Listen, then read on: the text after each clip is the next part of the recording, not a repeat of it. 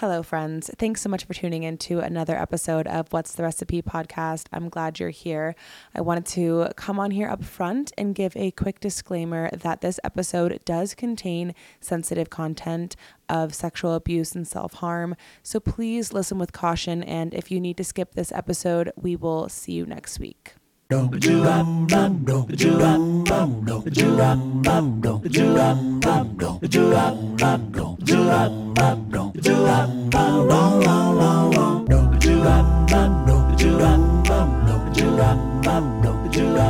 episode of What's the Recipe is brought to you by Hooch Booch, a woman owned hard kombucha company founded right here in Denver, Colorado by our dear friend Anna Zesba.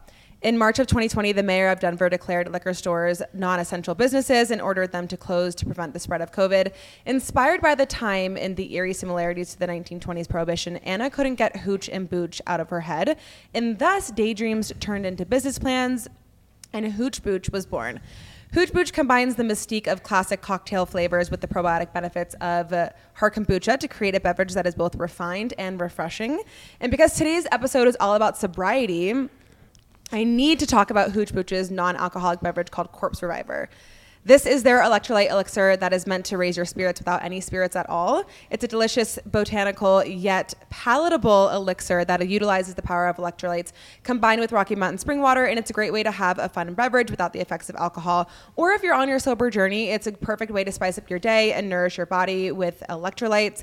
If you're watching on YouTube, you'd notice that we're actually recording in Blind Tiger right now.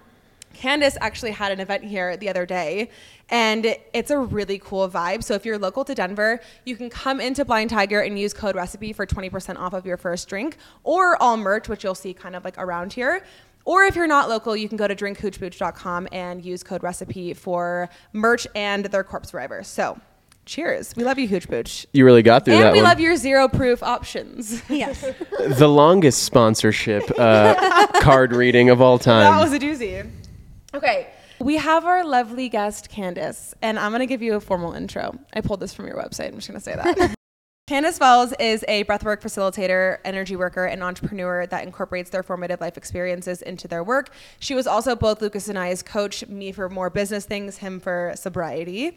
Um, and we'll get more into that in this episode, but she aims to create and facilitate a space for authentic healing, connection, and levity through coaching and Screamwerk. Candice's mission is to encourage others to cultivate their own paths to healing while offering their own experiences and method methods as a guide. And she's also been soberish for what, like seven-ish years now? Yep. And she has a really cool, inspiring story. So let's just get the fuck into it. Let's just start. Thank Let's you for dive being in. here. Yeah. Thank you for having me. I want to share your story and kind of tell us how you got into, as all of my my cards just fall off my lap. Tell us about how you got into sobriety coaching and just the coaching world in general. Um, how I got into sobriety, sobriety coaching, uh, is from Lucas actually. uh, You're looking at client number one right here. Was that your first business client too? yes. Yeah. Yeah. So you guys were uh, my first. Um, and it's funny because everything coaching um, always kind of like was eerie to me before, um, Oh my actually gosh. before meeting you. When I first walked into the door, Candice was like, I absolutely hate that word. She's like, I hate the word coach. I'll never be called a coach. Why Yeah. is that? What make? Um, I think I was seeing how some people in the industry were be, being taken advantage of, and I still had um, around sobriety in, um, in particular had this like brainwashing around like you could go to AA and you could get help for free, so Yeah. why would you pay to have um, somebody help you? True. And I had to like really sit with my own morals of like, oh, do I feel like I can charge for this? Um, and I would like see coaches that had like these um, really expensive packages and I'd be like, what are they getting? And I would even interview coaches, like maybe I want to coach. I'm like, tell me what I'm getting. And they couldn't explain it. Right. So I started like kind of have my own judgments against the industry. You have a crazy story. I think we should also dive into like, you weren't. We're in Colorado right now. Where were you raised? Uh, Tacoma, Washington. Okay, so Tacoma, Washington. Yeah. Okay, let's start from like your childhood. Let's start there. Yeah. Um, and then you can kind of just give us the rundown. Yeah, I think it is important to start there. Um, Yeah. As I continue to do this work and learn about how early child development really impacts the choices you make as a teenager and as a young adult, um, I've been able to forgive myself for some of those things like addiction and teen pregnancy and stuff like that. So I grew up in an alcoholic home. Um, both parents were alcoholics, step parents were alcoholics and drug addicts. And um, it was a pretty hostile home environment um, there's this test called the ACE score, and it's a testing system that they um, give. Like, if you've had these kind of abuses in childhood, you're more likely to suffer with Yeah, these I'm things in your. Yeah, yeah, yeah. adulthood. Right. And um, there's like 11 questions on it, and I've had 10 of the 11. So, um, a really high score. So, I've learned now that the percentages of going through the kind of abuse that I went through, um, I was abused um, in every way um, in my home, and uh, particularly. Um, I think at the hands of my stepfather, which I think has a lot to do with the decisions I made in early teenage um, years and adulthood. Um, and I always like to talk about the A score because um, once I found that, I like forgave myself so deeply for the choices I made. So I was the oldest of four girls. I, as soon as I had siblings, I felt my job was to protect them from what was going on in my house. So I thought if I endured the abuse, then I would kind of stop them. I would kind of um, try to make things better so they would maybe go through less. And um, I was so determined that I was never going to drink. I was never going to do drugs. I was like one of those kids, like, I'm never going to do what my parents are doing. And then when I turned 14 years old, I was just like, forget all that. I want to go and escape this household. That was kind of also when the sexual assault um, in my home started. And um, so, as a way to escape, I would go and drink and use with friends. Right. Um, and everyone around me was drinking and using the same way, so it didn't seem problematic. I was a teenager, like that's kind of what we did. Um, and then when I was 17 years old, I got pregnant with my daughter. And as soon as I got pregnant, I reverted back to that idea that I'm not going to drink or use drugs. I'm going to do something different. Like I was so determined to create a different life for her than I experienced. Um, so I was pretty like square um, during my pregnancy and like her first years of life. Did you know right away you wanted to keep her? Uh, yeah, yeah. So actually, um, my first pregnancy was at 14, and um, I had this like belief that, um, like, I had an abortion, and I thought that. You know, God was only going to give me one get out of jail free card. And at 17, I knew I'd have her at 18. I was like, well, I'm going to be an adult and I Yeah. need to deal with the consequence of my actions. I now have an 18 year old daughter, and I'm like, You're like, whoa. So I knew I was going to have her right away. Um, I kind of always knew I was going to be like a single mom somehow in my life. Um, as Well, you're also a very intuitive person, and we'll get into that in a little bit. yeah, yeah. So I kind of just like knew. Um, and actually, looking back now, I'm really grateful that I did. I think she kept me out of a lot of I, the addiction stuff. I think I would have um, got a lot deeper, a lot quicker. But I was like, I'm so strong willed that I was like, I'm going to do things different. How long did that last after um, after having your daughter? You know, you're 18 years old, and like you said, you almost like became like a square. Yeah, yeah. You really went into not drinking, into not doing drugs. Then you started working, right? Yeah. You got a job, and you were really good at. Yeah. You're really successful. Yeah, so work was definitely my addiction after having her. I thought if I provided for her financially, then I would somehow not be a statistic of the teen moms. Like, I don't. Um, some of the like horrific things about being a teen mom is like going and getting state benefits, and That's my question. Like, walk me. I want. I want to even be walked through. Like, what does it look like? You have a baby at 18. You're a single mom. Where are you living? Like, how are you? Do you have a job? How are you taking care of a newborn and working? And like, walk us through that. Um, I lived at home. I lived in my childhood home um, until she was about a year old.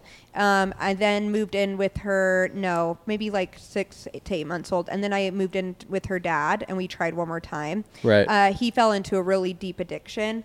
Um, by that time, I was working at Bally's as a personal trainer, and so I actually created my whole schedule around his like addiction What was his drug of choice? um, Oxycontin. Um, and so I would wake up and have clients from five to nine. I'd wake her up as a baby, get her ready for the day, and then put her back for her nap. Go have clients while she was napping because her dad would just pretty much be passed out. Come home, wake her up, be with her during the midday, and then go back for night clients. Um, at that time, his addiction was really bad. So he was like stealing my paychecks and like pawning everything. So every time I got paid, I would go to like Walmart and I would buy furniture and I would put it in a storage unit. And then I would take the rest of my check and go get a Safeway gift card um, for groceries because he couldn't like steal that. Right. And then a gas gift card and just have no money on me um, in between each paycheck until I was able to save up and get my own apartment with me in Brooklyn. Whoa.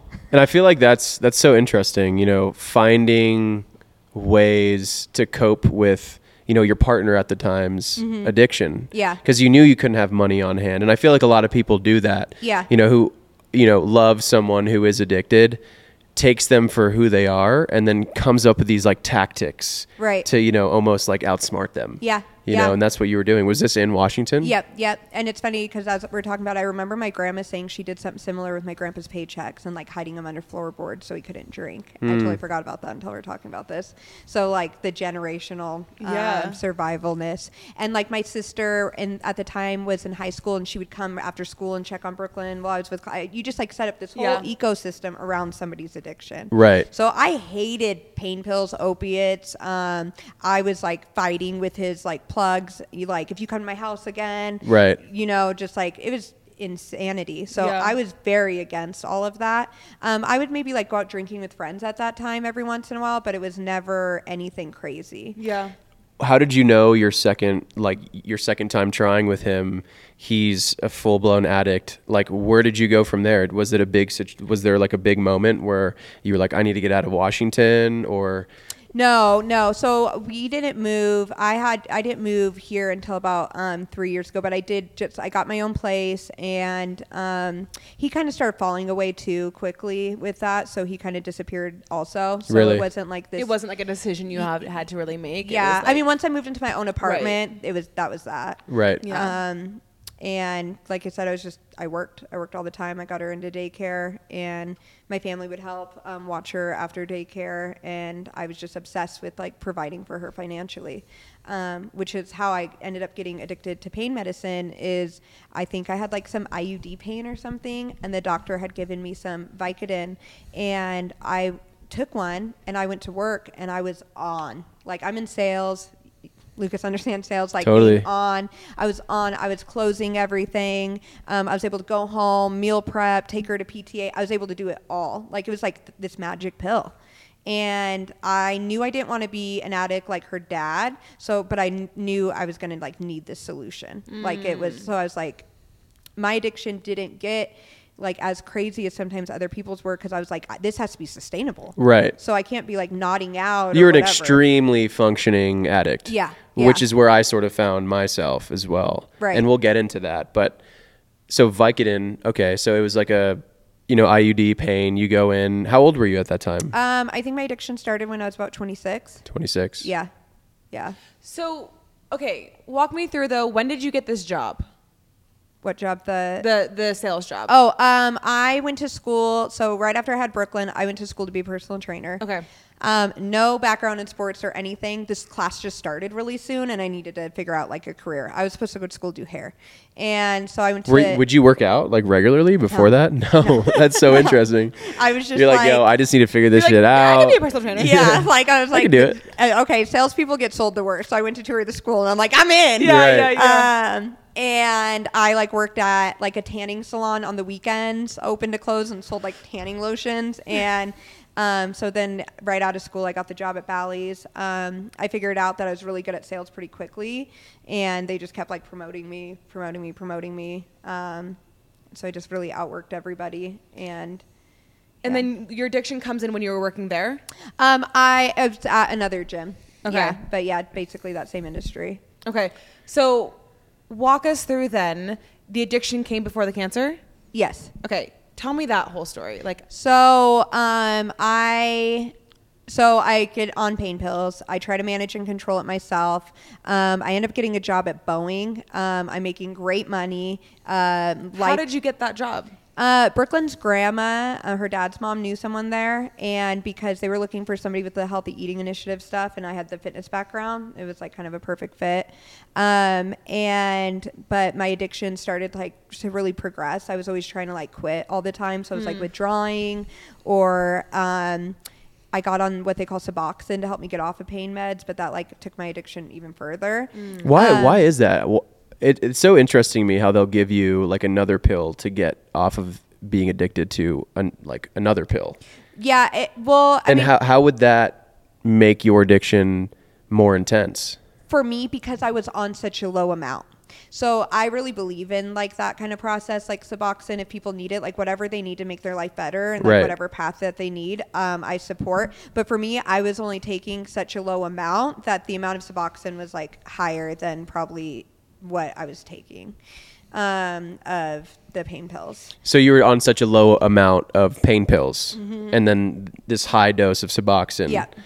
Gotcha. Yep, yep. And then that was really hard to get off of. Um, and I was like, oh, if I fuck up with the doctor, then I won't be able to go back and then I'll get off of it. So things took a turn for the worse after that. So when your addiction starts, when are you going to like when do you have the awareness of like, oh, this is a problem and I need to seek help? Is it you go to AA immediately and like when did that happen? So no, I um, was working at Boeing. I was, um, like I said, I was trying to get off the Suboxone, um, and I was like then getting methadone from a methadone clinic. Like somebody, Brooklyn had a family member that went. I was buying it off of her, and um, it just got like really dark.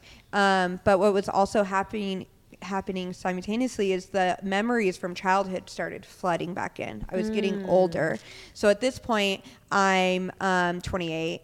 Um, I tell my best friend for the first time about the abuse that my stepdad did, and um, it's starting to like come to the surface, and I'm like starting to realize how horrific it was. My daughter's almost 10. Right. I'm like, I can't keep going around him. I can't keep going around there. Like, I can't keep the secret anymore. And then it was on my 29th birthday that I was driving um, to my parents' house, and something just came over me, and I was like, I have to t- say it today. I can't go there and do this fake ass birthday one more time.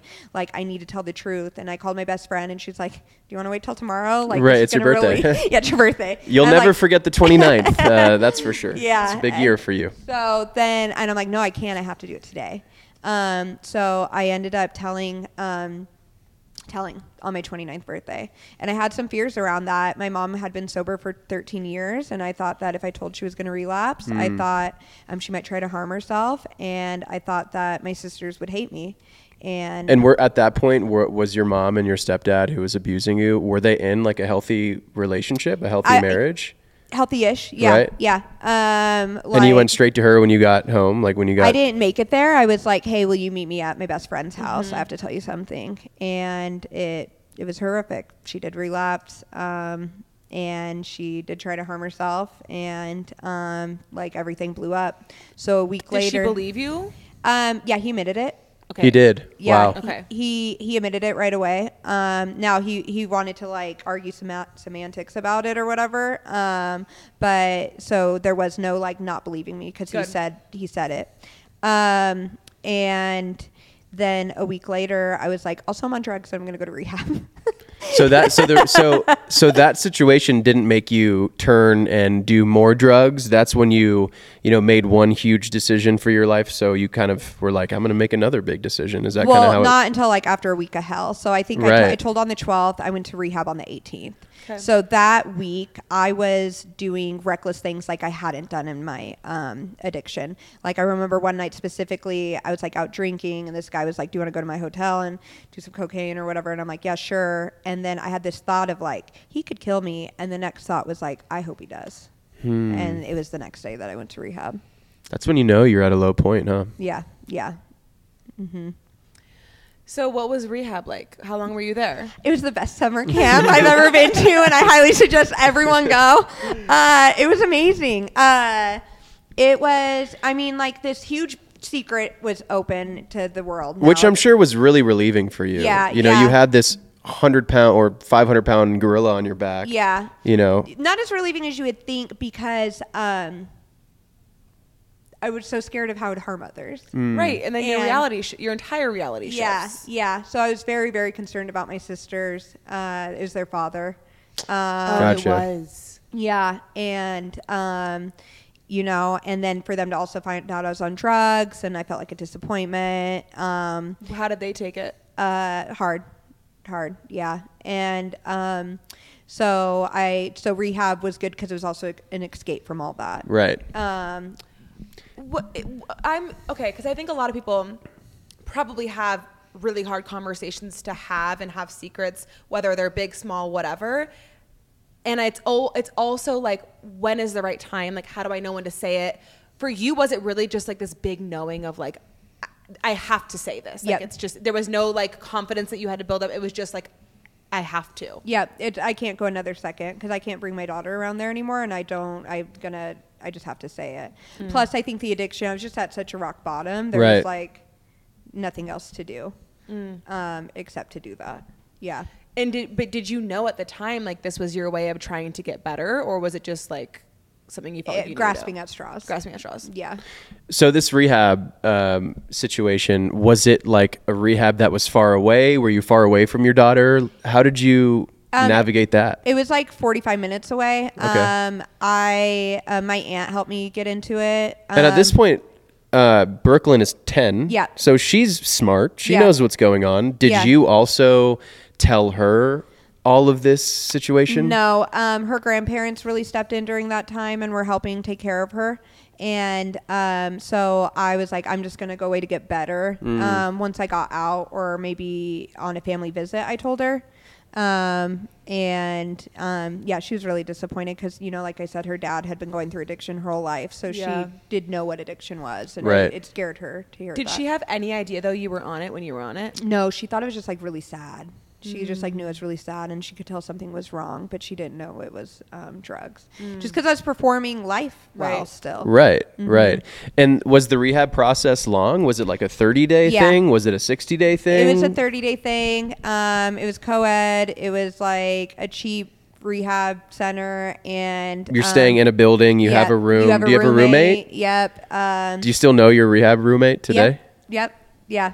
Yeah. Yeah. Um, I do. And it's funny. Her um, ex-husband at the time like came in to visit her, and like me and him are still like best friends. He's like Brooklyn's godfather essentially. Um, What was the day to day like in, in like an, what, that would be an inpatient Yeah. rehab facility yeah. center? Um, it was nice. You got up. You went to like meditation. Did you have your phone at all, or Uh, no, no. You went to breakfast. You went to like group classes. You went to, but this thing happens when like you're in such a dark place, and then you're in this like rehab with all these people that have a similar story and this similar thing. It's like summer camp. Yeah. Like we're just laughing so like, hard. yo, tell me how you got fucked Oh up. my I bet you didn't get as fucked up as I did. exactly. like, it was it was a lot of fun. Um, you smoke a lot of cigarettes. I'd even smoke cigarettes, and then I'm in rehab, and I'm like chain smoking cigarettes.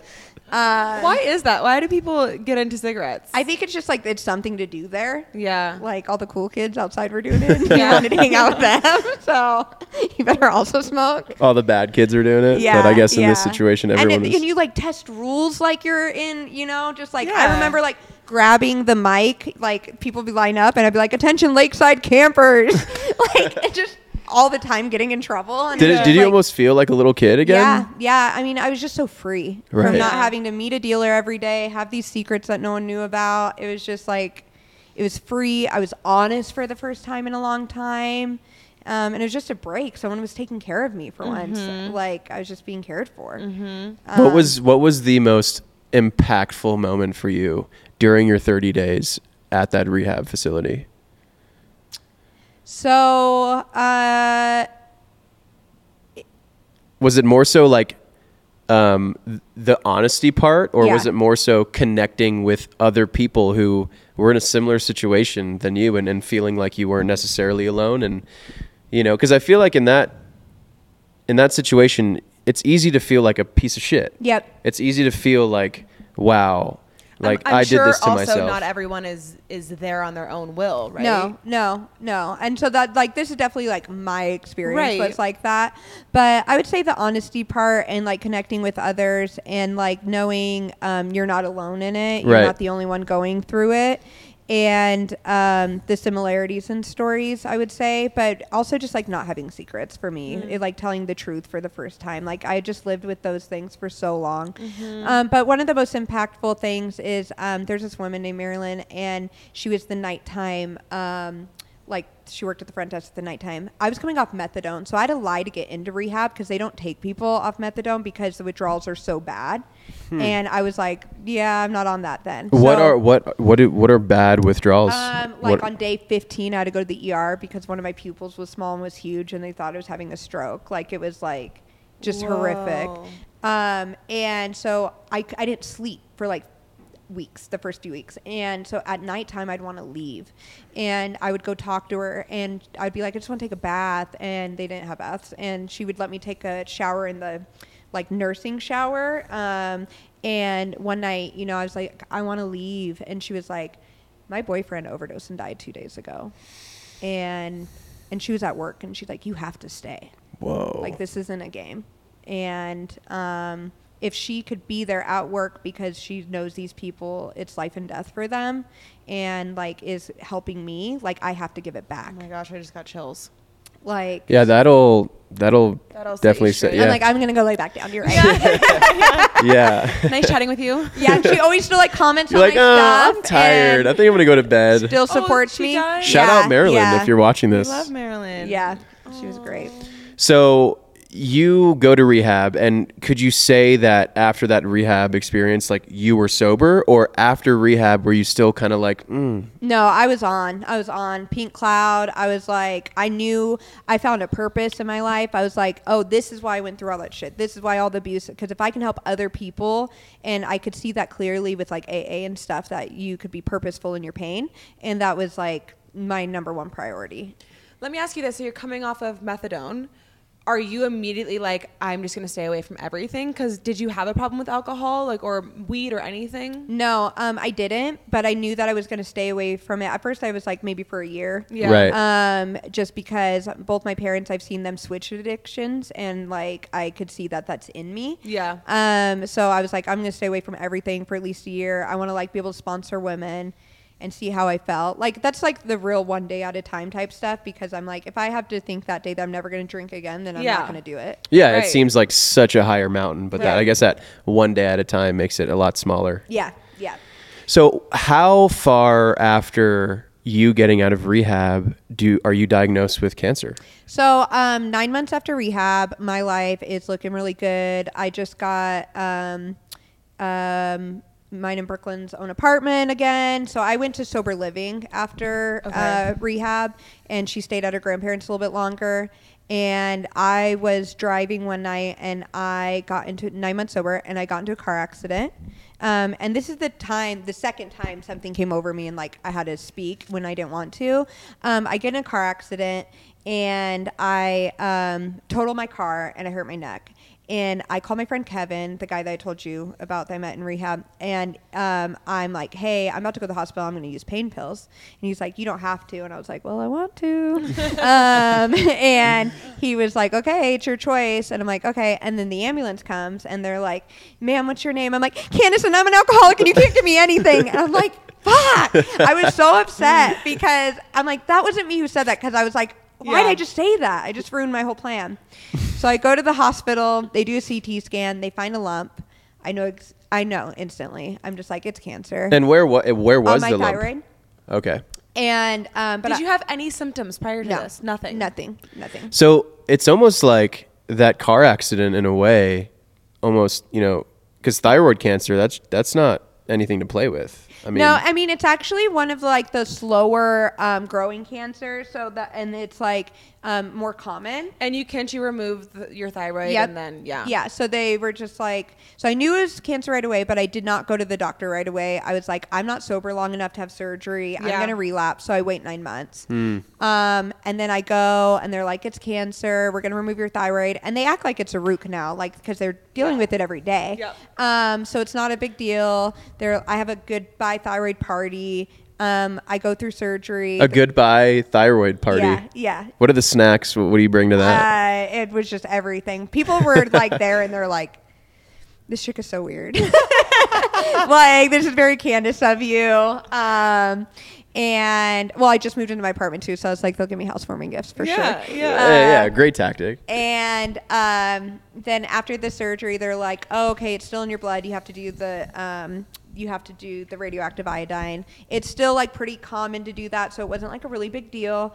And then, um, but afterwards, I go through all that, and I don't realize I'm like in fight or flight, and I'm just like disassociated going through it. So when I go back to the doctor, he's like, okay, it's fine, you're gonna survive. And I remember thinking like, I don't want to. And I was like, okay, well, here I am again at this other rock bottom, but I'm sober. And I'm realizing, oh, this is because I just went through all this where I don't have control over my own body again. It's just like my childhood home. Um, and it's bringing up all this trauma. So cancer comes back three more times. It metastasizes to soft tissues in my neck, lymph nodes, different things like that.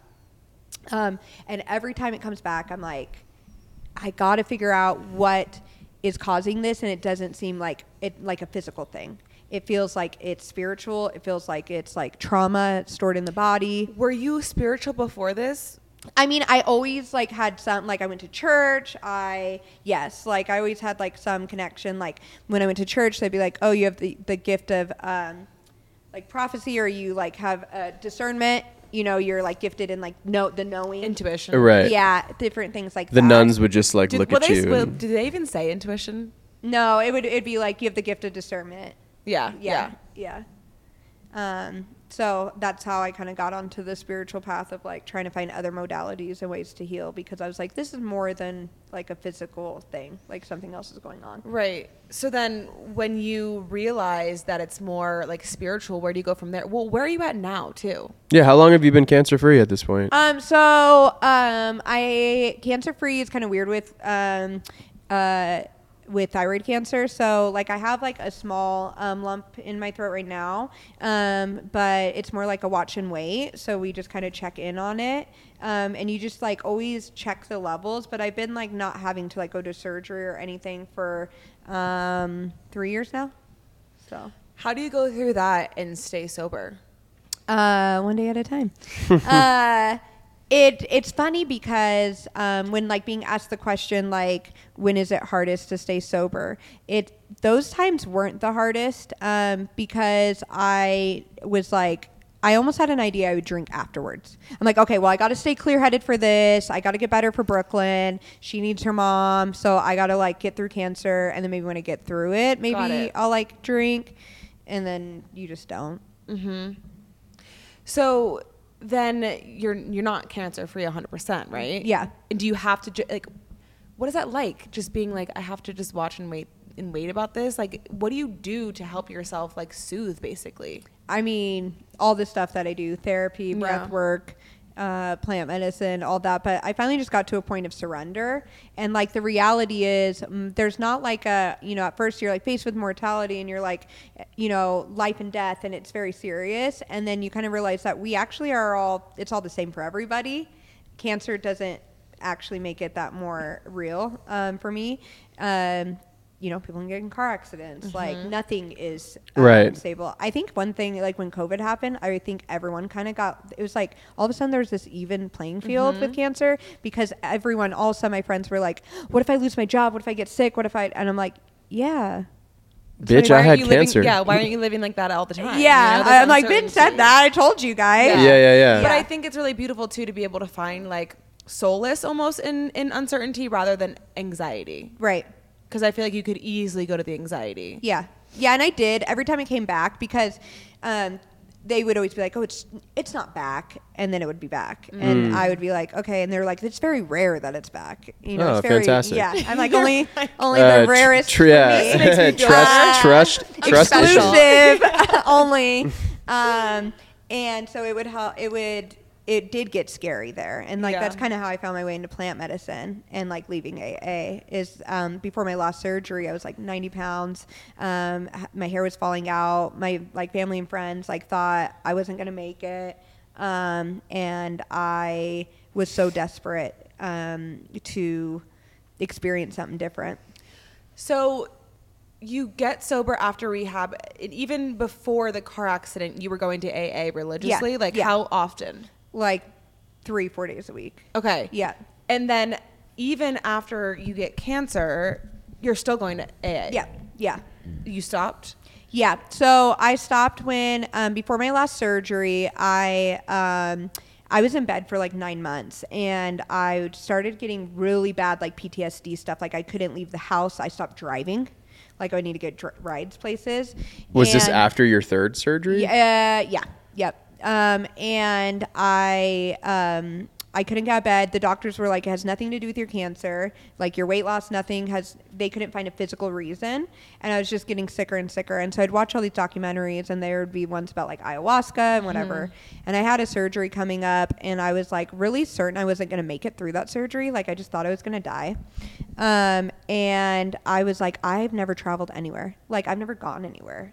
I've never been out of the country. Right. And I'm gonna die, and I'm. It, what are they gonna say on my tombstone? Candice worked.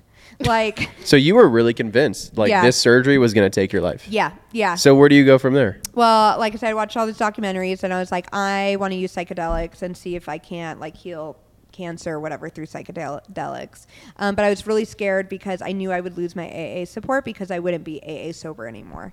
And Gotcha. my What AA qualifies as AA sober? Um, ev- there's different opinions on that for everybody, but like the groups I was going to was very much like um, no substances. So like no like psychedelics would count as a relapse. Right. Like through my sponsorship lineage, I won't speak for But all does of AA. Nick, does cigarettes not count as a substance? no, no, just like more mind altering that are like Okay, got it. Yeah. got it. Um, and Did you so then did you leave the country? Did you go travel? What was that like? no, I It was just uh, the idea of it. Lucas. Listen, so I was like, I want to use psychedelics. I was very scared to tell my best friend more than anyone because she was the one worried about my sobriety more than anybody. And she had read some book and she was like, Candice, I think you should do psychedelics. You were like, yes, that's was my like- in. Yeah, I was like, uh, I was going to say the same thing. So I had a week till surgery. And I was like, I want to try psychedelics. Where am I going to find psychedelics? And I was still like working at the gym on and off. So I go in there and we had a front desk kid who was just like always dribbling the basketball at the front desk. So he's always like, Sup, Candice? and I was like, he has psychedelics. So I just I brought him in my office and I'm like I thought you'd never ask. you were like, yeah, I was like, so I'm dying. And he's like, no, bro, Don't die. you're too cute to die. No, and I'm like, but I think I want to try psychedelics as a way to like.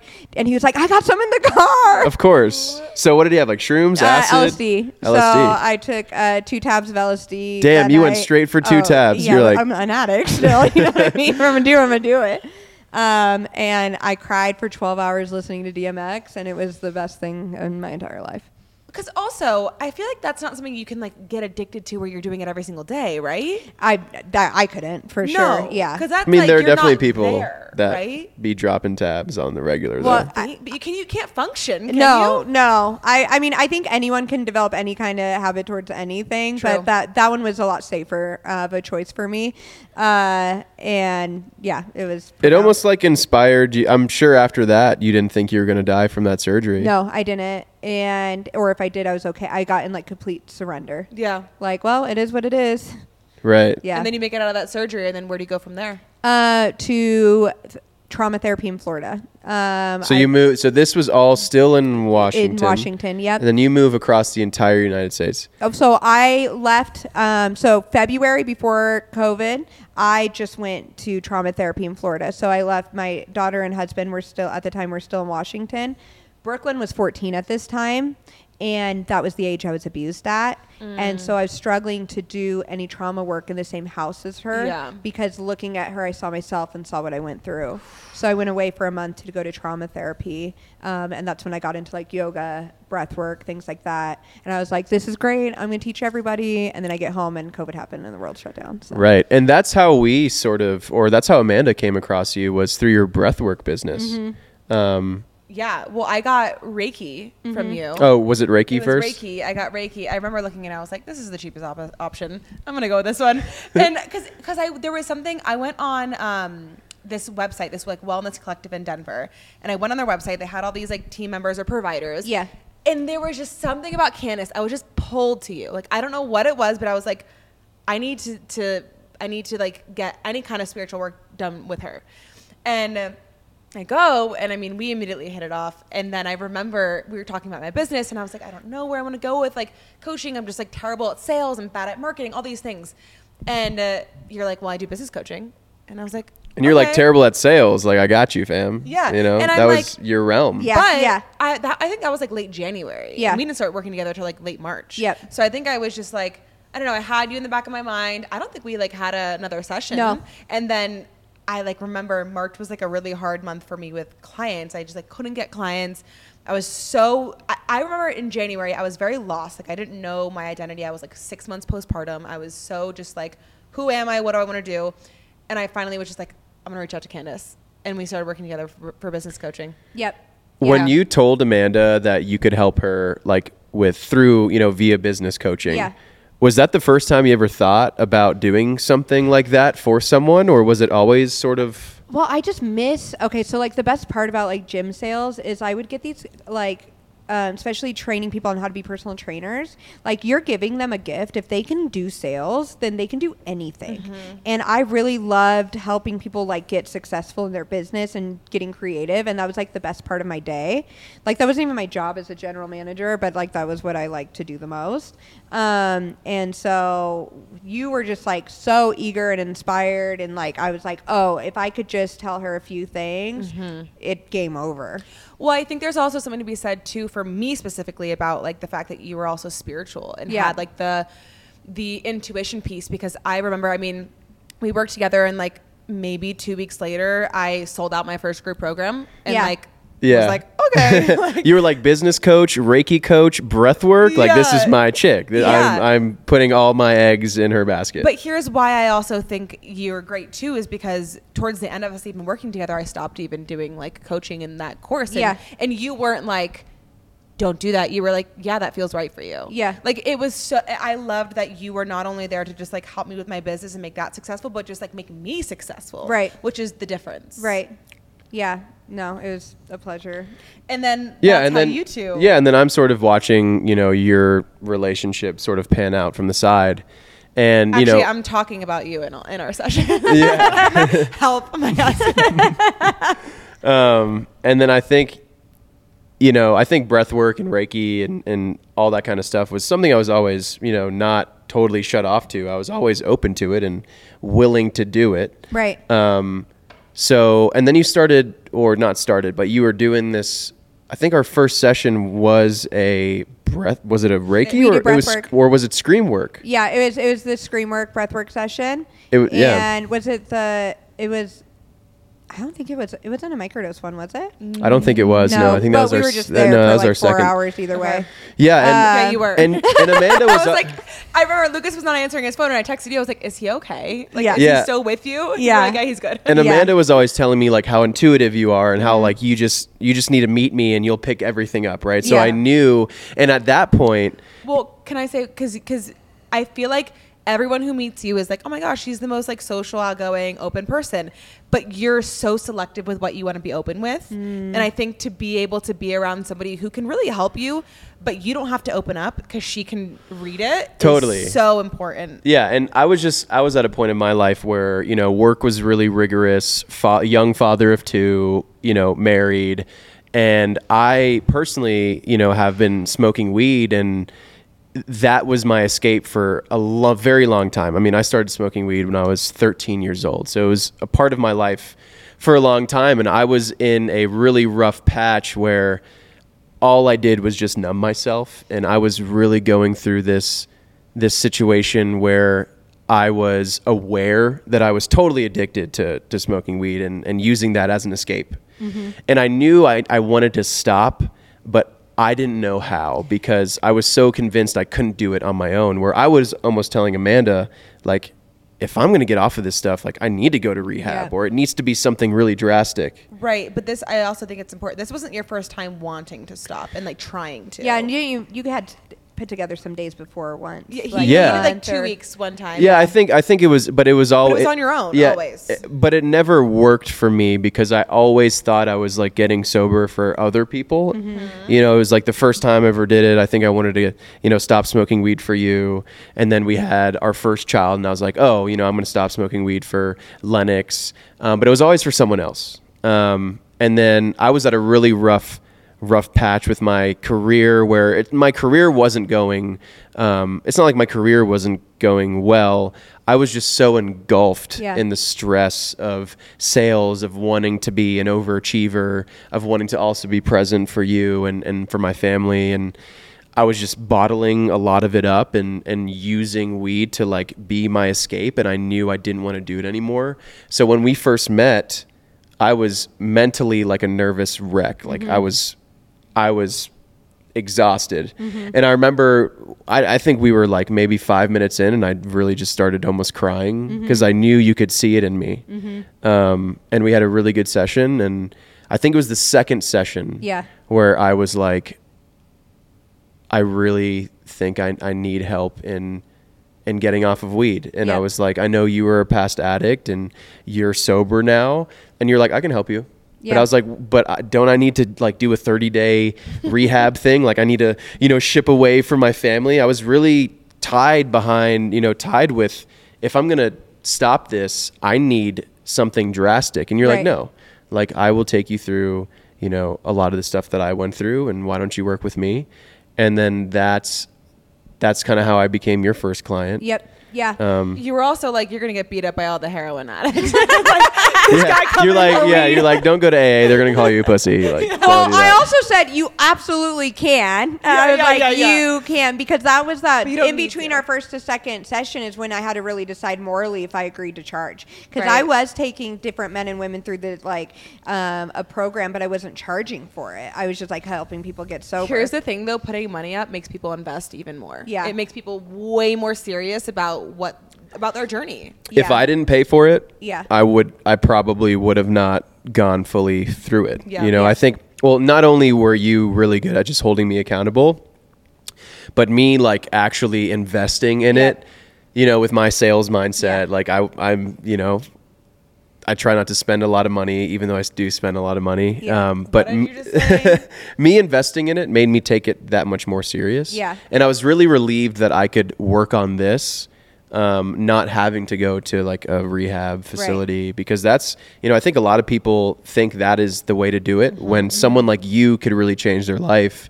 Where you could work with them virtually, Mm-hmm. or you could work with them in person, and they can still like live at home. It's and more accessible. Yeah. yeah, Right. it's really accessible. I mean, it was. You make it sound nicer, but like I feel like I just punked you into it. I was just like, let's see who has the biggest ego in this room. right. Bet you can't. Yeah. He's like, yeah, I can. Yeah, I shook. I was like, yeah, I, I like that price. Let's shake on it right now. And you're like, oh, all right, cool. Yeah, let's Yeah. do it. yeah. Um, so yeah, that was that was a big moment for me. But okay, and I feel like you should talk more about like your journey too, like what it looked like for you, because I think that's something that we mentioned on one of the last episodes. We were like, yeah, I'm doing this, this 90 day sober thing just for like fun, you know, like I'm just doing it for fun. But you didn't really dive into it, and I Yeah. think The it would benefit people to hear too, like you currently 25 years old. We're addicted to something, and what that looks like for you now. Mm. Yeah, I think, you know, I was, and the whole 90 day thing was because your advice to me was okay, if you're going to get off weed, because I never had an alcohol problem, but you were like, if you're going to get off weed, you're going to get off everything. Like, you're going to do totally cold turkey. And you're like, hmm, how about 90 days? Let's Yep. just do 90 days. Like, you you looked at your calendar. What's, uh, you're like, uh, October would be 90 days. I was like, it was July. And I was like, okay, you know, fuck it, let's do it. Right. Um, I knew I never wanted to smoke weed again, and I haven't since we started working together. And Yep. weed is, you know, something that I'm, I'm definitely. Um, I'm not going to say never, but I am 100% confident that it's totally out of my life, and I don't. Know. Well, it's like what she was saying. You, if you if you think about never smoking again, you're not going to do it. yeah, it's a like, lot. It's a lot time, harder. you know? Um, and I did 90 days with no alcohol as well, Mm-hmm. um, and now I'm like casually drinking again. So I'm not completely 100% sober. Right. Um, but it was really hard at first. Because talk, walk people through like how many times you were smoking a day, and like what it actually looked like for you. Yeah, no, I mean, it was waking up in the morning and getting high and getting high at lunch and getting high before bed. And it, it came to a point where I was just a shell of myself, um, always numb. I would work, and then after work, I would come home, or not come home, I was already home. Come upstairs. I would walk upstairs and transition to dad life. And It was something where I was still almost like a walking zombie, where everything Amanda told me would go through one ear out the other. I was always a great dad. I was always super present. I was always closing deals. I was very, um, what's the word? Uh, Functional. functional addict, but weed had a huge grasp on my life. Like I even remember you would come, like we would have an argument. Like you'd be sober, we'd have an argument, and then he'd go outside and smoke and come back and be like, "I'm sorry." Like That was your biggest- apologize. that was your my biggest biggest problem thing was with like, it. Why can't you? And you could apologize sober, but it was more just like it would make you a different person. It would change your mood, and then I'm you come in and you're all good and happy, but I'm still like in the reality of the argument that we just had. Right, and it came my to- just change because of a substance. You and know? it, yeah, it came to a point where you know on a Saturday or Sunday, we couldn't go out to the farmers market or do something fun without me putting the kids in the car, running to the shed, and smoking a couple bowls real quick because mm-hmm. nothing was exciting for me. Mm-hmm. Just like I really wished going to the farmers market or having a big family day was super exciting on its own and it mm-hmm. should be but it wasn't cool for me unless i got to smoke before we left the house What was that quote I read? Was that from you or somebody? Someone said like being um, addicted to something almost just like narrows your path of pathways of joy. It like narrows what can bring you joy.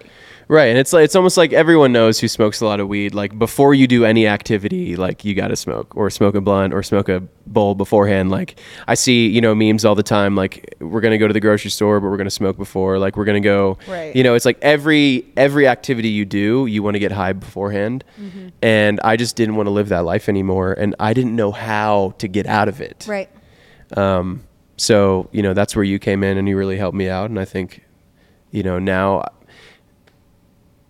if i would have if you would have told me you know at the beginning of this year that i would be completely off of weed for what going on four four months now five months now i would have told you you're crazy but I mean, I also would like to note that even though alcohol was never your, your thing, how your relationship to alcohol has changed through the 90 days. And I think uh, specifically thinking about that baseball game and the phone call before the baseball game. Mm, that was pivotal. Yeah, that was a big moment for me. That was when I actually had to call like a sponsor call. I, you know, and I never knew that. you know, I never. By the way, he was dreading it before. He was like, "Oh, like should I call Candice?" And I was like, "I don't know. What do you think?" He's like, "I'm gonna call her." Like he was so Yeah. fighting it. yeah, I was halfway through like my 90 days completely sober, and my best friend Jason is coming into town, and Jason and I, you know, through our whole relationship on a weekend, we're having drinks together, and I was just really nervous because this was the first time I was going to be with my really good friend in a very social setting. We were hitting the, we were hitting downtown. We were going to a Denver Rockies game, and I wanted nothing more than to just like you know fuck it. I'm gonna break my 90 days. I'm not smoking weed, but I'm just gonna like have a couple cocktails or a couple beers with Jason because that's that's what we do. And I was afraid that my friendship was with him wasn't going to be the same because I was sober, and that was something that really scared me. Uh, so when he was like downstairs in our guest room, he was getting ready to you know for the night, taking a shower. I was upstairs taking a shower, and in the shower, I was almost convincing myself like, oh, Jason's in town, like. That's a good excuse for me to just have a couple beers with him because Right. that's just what we do. You know, I'm not, I'm not going to be sober around you know my good buddy. Um, and that's when I was like, no, this is this is a problem. You know, this is an issue. You're gonna really be upset with yourself if you don't go through this 90 days without drinking. So that's when I was like in the shower. I'm yelling at Amanda. I'm like, Amanda. like I've never wanted to drink because it was a super big test. It was a big test for me. I was never around like a really good friend on my 90 day like sober journey. Um, so immediately I I never knew what the relationship with a sponsor and like a sponsee was like mm-hmm. until that very moment until I needed you to like set me the fuck straight in that situation. And what did you say on that call? I mean, ego checked him again. yeah, you're like don't be a Uh, pussy. I well because I was like, well, what is your friend gonna think if you told him you weren't drinking and then now you're drinking? So is he gonna think you're like not a man of your word or like what? Which do you, would you say that to everyone, or because you know that would hit with him? I knew it would hit with him, and, And I totally knew did. that I was like, this isn't about him and his experience. This is completely selfish, and like you trying to have your like nostalgic feelings, and like what would it look like if this one time you just showed up for him. And I think, you know, later you said we had more meaningful conversations. It was very like you found more empathy or like intimacy, right? Because that's what we're all craving is you want intimacy with your friends. And and you had shared before that like when you were high all the time you never invited your friends out. So you literally get sober to start inviting your friends out and then you're going to drink with them? Mm-hmm. Like it was like what are you mm-hmm. doing? And Right. Then also like how can you create and I think you guys had like meaningful conversations. We had a great like, night, and luckily Jay was like, "Hey, you're not drinking. I'm not drinking." Yeah, yeah. And that gave us an opportunity to really just talk and be friends and catch up and have Right. seriously meaningful And you got to show up yes, and that way was that you haven't in a long time. that was the first time I ever around a really good friend was like, "Not drinking tonight. We're not drinking tonight." And after that, I was unstoppable. Yeah, it oh, was yeah. so easy for me It to be gives you like, so "No." much confidence. It gave me so much confidence. It was insane. But I also think that's a good t- sentiment too. Is like there are so many people who have like friends from college where their entire relationship was off of drinking. yeah, I And mean, I think it's a good, it's a good like almost just way to like vet people. Like, is this relationship still meaningful? It's actually a great way to, you know, see if there's value, if there's common interest still. and it- that's what I was afraid of that Right, there yeah. wasn't going to be. Like all my friendships in high school, most of my friendships in middle school, all we did was just sneak off and get high together. Right. Yeah. Sneak off and smoke weed, you know? So I was afraid. I was always used to being with friends and using a substance, being with friends, getting drunk, being with friends, getting high. What was this going to be like being with a really good friend completely sober? That was scary to me, and that's why I was like, ah, maybe just tonight. Like, And that's really common for people who have problems with alcohol and people who don't, because I think as you saw in your 90 days, like there were even so many more other opportunities Mm-hmm. where you would have even had just one beer at a brunch and you didn't, and you're like, you're like, I just have, I would say now you have more of a choice in the matter. Way more of a choice. Like you can consciously decide, like, hey, at brunch, I'm gonna let Amanda have a few drinks, I'm gonna drive and be the one taking care. of Like you just show up Yeah. in your life in this new way. And then it's weird. And then like Sunday brunch, right? I'm not drinking any alcohol, which if I wasn't doing the 90 days, I would have got, you know, maybe not hammered, but I would have got day drunk, you know, Yep. feel pretty bloated, then fall asleep at 3 p.m., you know? Mm-hmm. But then it's like letting Amanda have some drinks, being completely sober. And then I'm like working out that night. Yeah. I'm like, oh man, this life is pretty nice. I can get used to this. Before we shift into like maybe the recipe to being sober, because I want you to explain to how people can be like sober-ish and how they can make it their own. I almost want you to explain a little bit of like the feeling before you go to a social situation, being like, "Oh, I'm sober, I'm not drinking," and then the feeling after. Because I think that's the biggest thing for people is how am I going to go to this social interaction and not have a cocktail or not smoke weed when everyone else is doing that? And that's also been my habit, my behavior at every one of these things. It's hard to show up differently when you've been used to something and other people are some are used Yep. to like a familiar behavior. But what's that feeling like for you when you actually do it? You stick to your word, and then how do you feel? Yeah, I think naturally though, I'm not like a socially anxious human being. Yeah. I think I've always been super outgoing. I've always been able to have, you know, conversations with strangers and people that I just meet.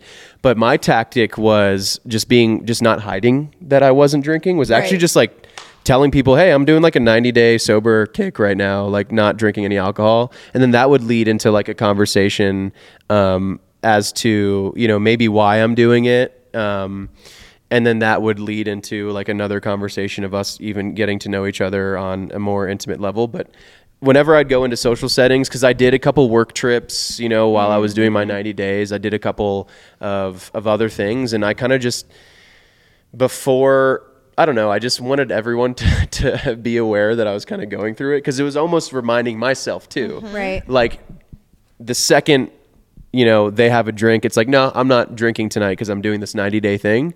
It didn't, if I didn't talk about it, Yeah. I could still almost like, if I had this weak moment, I could order a drink and you no would one be thinking would. about it. They would be thinking like, why isn't he drinking? Like, Yeah, it's just yeah, yeah. It's this unspoken like. And, and then it's like I couldn't get a drink because they would be like, "You just told me you were doing a 90 day Right. like Right, sober right. thing." So it almost like it was like a technique to hold myself accountable, Right. To just immediately let people know, like, "Hey, I'm Mm-hmm. not drinking tonight because I'm doing this thing."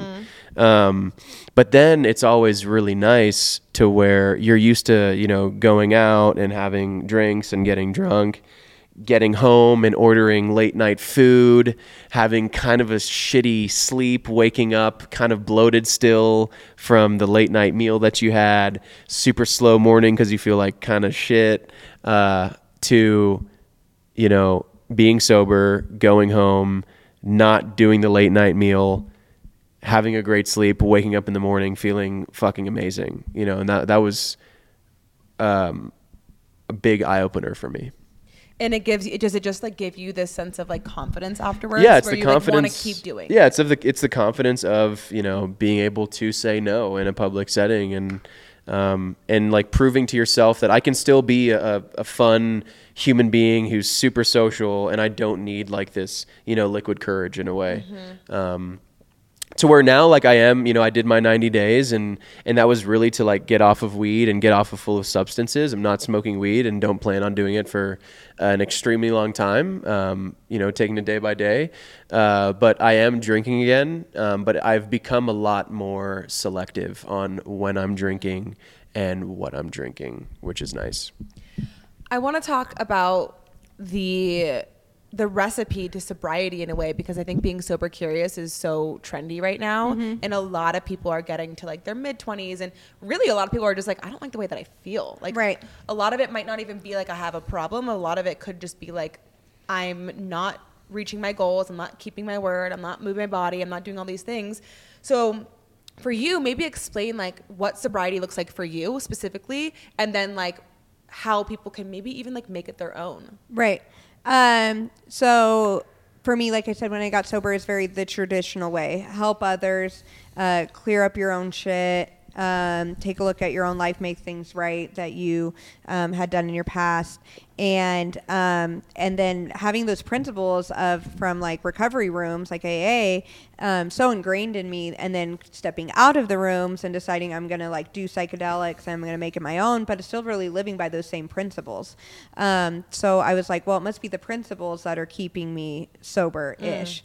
Um, and I think sober-ish or sober curious are some different um, terms quoted for it, but for me, it's just like I'm on a path of recovery. Yeah. I'm still recovering from addiction. I'm re- recovering from cancer, trauma, whatever it is. My path to recovery looks like I still abstain from alcohol.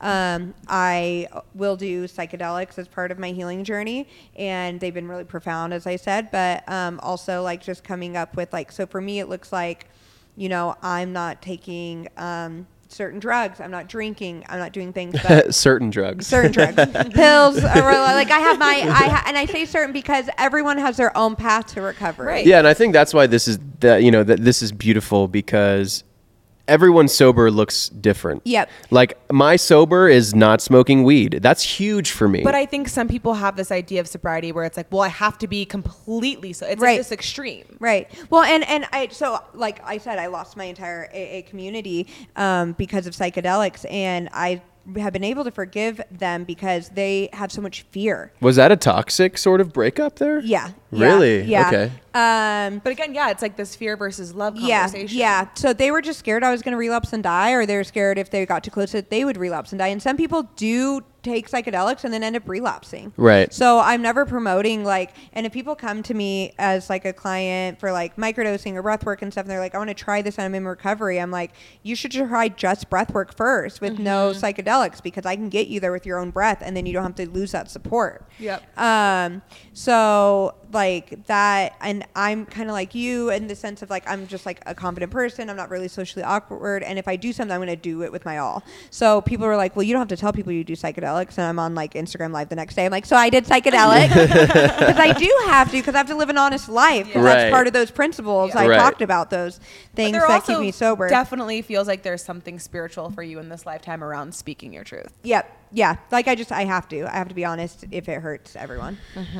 and or and I don't myself. think the the big like sober curious trend right now is revol like revolves around like the zero substances altogether period. I think right now a lot of people are experimenting with these like short bursts. Right. Yeah. Like with the 90 days or with October, Yeah, yeah. or like sober October, right? Like I even have a couple of my friends based off of my 90 days like they're doing 90 days Right. themselves, which is super cool to see. Let me ask you this for people that are listening who are intrigued. What could addiction look like? Because I'm sure there are some people who are listening to this that might be addicted to something and not really want to admit it or really know what it looks like. What do you feel like are some so like telltale signs? If you don't have a choice, Yeah. Like um, using Lucas's example, like he wanted to just be able to get up and go to the farmers market with you, and he didn't have a choice. There was no choice but to go smoke weed first. Um, and if you don't have a choice, then maybe that is the kind of for me that's kind of the telling difference of addiction or not. Um, I mean, today at almost eight years sober, it looks like maybe toxic relationships or like hey i got um, a good paycheck so i'm going to go shopping or whatever it is. And it's like it's this habit this um, Im- impulse um, impulsive decision making without like maybe weighing in the full consequences of the action. Like escape escape. Yeah, yeah where i was literally mentally like i don't want to smoke a bowl as i'm packing the bowl for myself because Mm-hmm. i did not have a choice. It's what my body knew and was used to. Even my mind was like I really don't want to be doing this because I know at three o'clock in this afternoon I'm going to be falling asleep. Like I'm going to be super Mm-hmm. tired. I'm not going to be as active with my kids because like, you know, I'm high. right Didn't want to do it, but had no choice and had to do it. Yeah, it's like your free will goes out the window. I mean, I even experience that sometimes with coffee. That's why like I'm doing 30 days of no coffee right now. And I think it's important to tell people too like your addiction doesn't have to be like alcohol, weed, whatever. It can it can really be anything. Oh, yeah. And I think um, it's important to one. That's why we want to have you on to talk about like the different ways you can Yep. be it. Um, but for you, almost eight years sober, like a question that popped popped up a lot was how do you make friends? How do you be social? So like I want to ask you like how do you even how do you spice things up being sober? Like how do you spice up your life now that you don't have that thing? Um, I've always been a huge component of like I wasn't gonna have to only be around sober people. So some people have to do that. I was gonna make sure I was spiritually fit enough. It's what they use in the recovery rooms, like to go into places where people are drinking and still be able to have a good time. So that was really important to me. Um, when you were asking him like if you um, how do you feel after you drink, going in a situation, like the the thought still is fleeting. It's there. I'm at a concert. I move here. I'm at Red Rocks for the Yeah. first time watching Wu Tang, and I'm like, I wish I could have a drink. And then I'm watching people in the missing the concert because they're in line to get another drink, or then they're in line to pee, or Oh. then they're like sloppy out, and I'm just living off the high of the amazing show that that was and i'm just like so i'm like yes the thought still comes to my head and i always feel better i never regret not drinking That's the question too because it's like I think for some people it's about not giving into that one little fleeting thought. Yep. Because it does pass, and I think for so many people they're like, "Oh, well, it's it's not going to go away." But I think once you acknowledge it, instead of trying to like suppress it and like bury that thought, Yep. if you acknowledge it,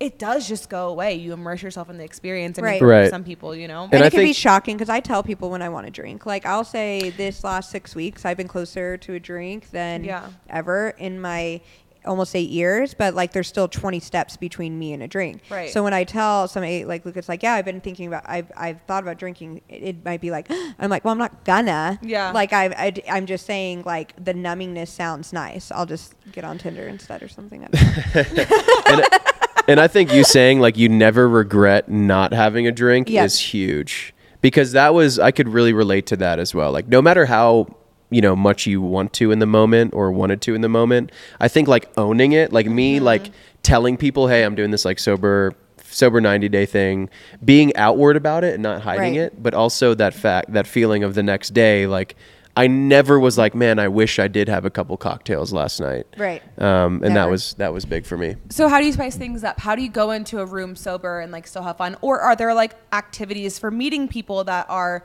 you know, not a bar or like there whatever? are now. actually. Actually, uh, this is why I created the sober dating events and Yeah. the sober uh, mocktail parties and different things like that. Because um, with removing the um, temptation to drink and having that out of there and being able to meet people that are sober without AA, AA creates or any recovery group creates an automatic community anywhere you go in the world. Like you can go and create community. And so since I left AA before moving here, I was like, how am I going to create community?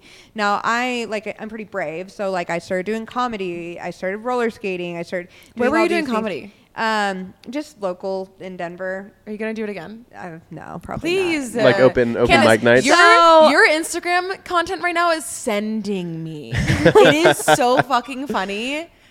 Well, so like I get a hobby. Uh, and then to I it, and then get sober from it. yeah. then I date everybody in the hobby. Oh, right. and so I'm good off the Denver comedy scene for a little bit. No, uh, I just, I really respect the art of the people that do comedy. Like, I'm really close with a lot of comedians, and I'm just like, I, it, they just like put their whole heart and soul in it. and It was like just fun for me. But yeah, and then I just like meet people um, doing that. But how I spice it up is like, um, I don't know. I just put myself out there, but like I, I can. It's sometimes easy for me just being an outgoing person. So I wanted to create these events where people could come and meet other sober singles or other sober people without like you don't have to be AA sober. Maybe you're just not drinking for sober October and you don't want to go to a bar for a Halloween party. Mm-hmm. Maybe you um, are just don't want to date with drinking because you made too many mistakes on a first date. Which or- that's huge. Is Yeah. everyone's like first date, go grab drinks. Oh yeah, and especially because um, that's not like a requirement for me for the person to be sober. Like that's still like Right. a weird conversation all the time. So you can just Right. like have that out of the equation by like going to these events. But um, I would say doing things where there's another activity going on. So I love concerts, um, skating, um, where like. The activity isn't just drinking. Maybe it's like axe throwing. Y'all like that here, right? Good recommendation for the for the the the, the bears watching this, like the uh, big like the, the axe throwers watching this I've podcast never done right that, now. but I mean, it's another activity. Bowling, where Yeah, the, yeah, the, you're- it's not just drinking. Right. Or I challenge people who like you know want to maybe get sober a little bit or stop drinking to do what they're n- n- like go to a bar and just order like a ginger beer or something. Yeah, That's and, what I did. and the mocktails, that's like all like the Yeah. rave right now. I, that's why I love doing this event here. Well, because even sometimes, like when I'll do like a 30 days no drinking or whatever it may be, I have realized because again, like there was a point in time in college where like I was binge drinking on the weekends Right. heavily, and like it was th- something that I needed to go out and be social and feel confident. Mm-hmm. And so I feel like in college when I decided like, okay, I'm gonna take a break, like I'm not gonna drink. I would realize it was really just like the fun beverage that I Yep. wanted. It wasn't Yep. the effects. It was really like, oh, I'll drink an Olipop and be fine, or I'll have a mocktail and I'll be fine. It really, I was so surprised at how it was more like the oral fixation, Yep. something to do with my hand, and then like a fun little beverage. It's not really the effects. And so I think for people listening too, who might be just wanting to explore, like it could be that for you too. And I, it, it's really a cool. I mean, you learn something new about yourself Right. in this process. Yeah, I think that's the big thing too. Is just testing. Like learn learn something new about yourself. Yeah. Right. And to your point as well, you can get a like think about your favorite cocktail. I guarantee you, you could still make that cocktail without the alcohol, and it still tastes relatively the same. Like what I did a lot. I was a big uh, Moscow Mule fan, and at restaurants when I was doing like my ninety days, I would just order ginger beer with with a lime wedge Right. and it was kind of similar. Gave me that sort of Moscow Mule taste and, and vibe, but it kind of, you know, I think it's important to touch on the fact, though, too, that we're talking about people that are like able to just like stop Right. drinking too, Right. um, because there are people that wake up in like alcohol withdrawals and they're shaking and they have to have a drink to even get through the day. And like, I highly re- recommend the way I went, like treatment center, Yep. AA, or whatever recovery type of program that might suit you. Um, and that's where like it's interesting because as I'm changing the direction of my Instagram and my business and stuff, I'm like I'm always like, where does that line where we talk about that side of it, or where it's like trendy and fun, and like people are like able to like my best friend when you're like when I do a 30 day, my best friend she's not alcoholic at all, and she does a 30 day for like her detoxes all the time, like and acknowledging like oh that is because she's not alcoholic Right. Right. and um, so like that's why I wanted to create like sober events too because I want space for people who are not drinking because they're alcoholic and then people who are just not drinking. Mm-hmm. Right. because maybe the people that are just not drinking for 30 days like you you wouldn't go meet friends at AA right? Mm-hmm. And then maybe the people who are alcoholic want to meet people outside of AA Right. and so kind of creating like an all-inclusive environment for like mm-hmm. it doesn't matter the reason it doesn't matter the level but like on a human level. I want to get into some of the questions that people ask us from Instagram about sobriety because I think you would be the perfect person to answer them. But also, because we're here, I want to talk about your business a little bit. Yeah. Because you've had great success with your business. Yeah. And I think that, you know, you you leave this kind of cushy sales job to start this this thing with, you know, risks there. Yeah. Talk about your recipe to success in your business. Um, I call it the single mom syndrome. uh, I put myself in these situations where I have no other choice but to succeed. Yeah, yeah. Um, and I really say that because I will get a lot of students or clients that are like, "How did you do it?" And I was like, "I didn't have a choice." So Mm-hmm. when I started this business, I had moved to Denver. I left my husband. He left with everything. He was the sole income provider because I was still sick on and off. And I went down to my apartments and I was like, "Hey, I have no income. I need to live here still. What do I do?" And they're like, "You have two weeks to come up with five thousand dollars to be able to live, stay in this apartment."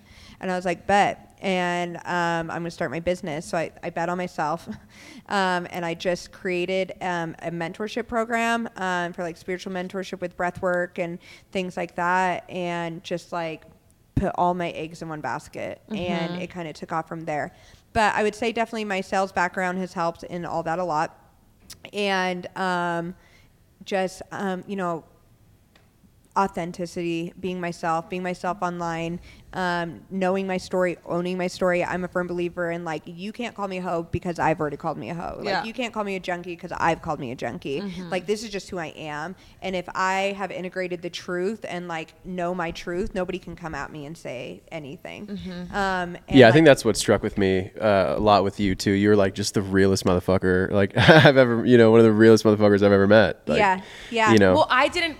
I didn't work with you for business coaching because I like because you had this like pristine little. You did have a great website. Yeah. But like it's not because you had like all of these like bullet points. But this is the way that I was going to help you. Was like we vibed. You believed in me. I trusted you. Yeah. And I saw that you were successful. I was like done. Yeah. Done. Yeah. Yeah. And it's, it's so interesting and like so divine that that I remember I was in the bath when you messaged me. I, I'm always in the bath, Yeah. but uh, I was in the bath and you messaged me on Instagram, and I had like been toying with the ideas of putting packages together uh, for business coaching. And I think so. One of the things my husband like took is the car. I didn't have a car, and I needed a certain amount to like put down on a car.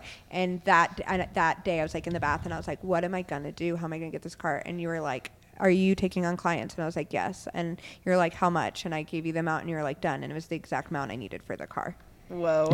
and it was just like, okay, this is divine. This is what I should be doing. Like it was, it was, Talk about that too, pitching yourself, because I think that's for for people who are entrepreneurs or even in the coaching space or anything in general where you're creating a price point for people. Like, how do you get the confidence to even be like, this is what I'm charging? Uh, fake it till you make it. Well, because Um, like there are certain people who I could look at and be like, I'm not paying you that amount. yeah, yeah. But like you said it, and I was like, done. you Yeah. know? Um, I like I actually divide my price per my hours. So I have an hourly rate that I believe in and that feels good to me. Um, and is what I would pay people for what I do, an hourly rate. And then so I take the programs and then I put how many hours I'm investing in it at my hourly rate. And so that's how I kind of got over that moral issue that I had of like, you know, um, $150,000 for six sessions with me or like Right. something crazy like that. I'm like, well, this is my hourly rate. This is how many hours you're getting. Right. So then there's like no confusion. Right. You're actually just paying for my time. Right. So whatever we create in that time is fine, and there's no like under promise over deliver. Right. You're just having access to me, which was a weird concept to like people are paying for access. That's weird. Right, But right. Um, I'm over it now. And Yeah. Feel good about it. Yeah. And then, so you start your business. You started it in Washington? Here. You started here? Yep. And how long have you been doing it? Uh, February will be two years. Okay. Do you think it was a lot of like throwing spaghetti at the wall at first? Yes. Because I think that's the biggest thing for a lot of people is like, how do you even start? Yep. So for you, like, what tips would you give people to just like starting something? If it's a passion project, if it's been like this idea that they've had, what are your tips to just like starting? Um, like I said, I didn't have a choice. Like I knew that I could always go back to work. I could go back to another gym. I could do whatever. Um, so I just worked the hours like I was going to work every day. Right. Whether that was posting, whether that I mean it was posting. It was like so you know I was like yeah I was going to open mics do comedy and I'm like ha ha ha you should try breath work. uh, like my friend Jeff the photographer like that's how we became friends. I was like try some free breath work. Like I was just like offering it to people. I just believed in it so much and believed what I was doing so much and I knew if they would try it and like that's how Scream Church started. Is Jeff did breath work and he's like okay that was great and I cannot afford to pay you so if I get up ten friends can we come on Sunday and do it and I'm like yeah and now I have a Sunday uh, event every Sunday that came out of that. Which like the name is just so kick ass. Scream Church on Sundays. Like I love that. Yeah, Yeah. it doesn't get better than that. That's No, for sure. I love that. Um, okay, and so now you're pivoting a little bit. yeah. I think that's also scary because Oh, I think like, yeah. did you have a moment? Because one of the terms that we we like to use on the podcast is like burning the dish, meaning Yeah. like you you maybe had a failure or like didn't quite succeed in this area, but you learned something from it to create the recipe. So like for you with this pivot, was there a moment where you were like, oh, this is me like failing, or were you just like, I need to pivot and I know that this is the next thing that's going to make me succeed? I would say I'm like almost in that moment now, and I wouldn't necessar- necessarily say failing, Yeah. as much as it's just like really uncomfortable. Um, I just like have been doing a lot of self work with like one of my coaches, and she said, you know, like you don't have a lot of capacity for joy. Um, you're just constantly working with people through their trauma and all this, and like, where's your capacity for joy? And I, that's why I created the sober events and like doing this is like, I, yeah, breath work and stuff. We're gonna work through the trauma. We're gonna find your inner child. But like, if you don't integrate it with some fun, like, what's the fucking point? Were you enjoying it towards the end of it?